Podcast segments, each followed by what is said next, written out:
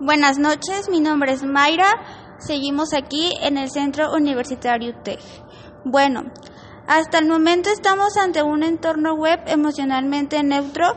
En un futuro próximo, las emociones estarán incorporadas a partir de dispositivos y herramientas que reconozcan qué tipo de sensaciones genera un video o qué reacciones provoca un texto.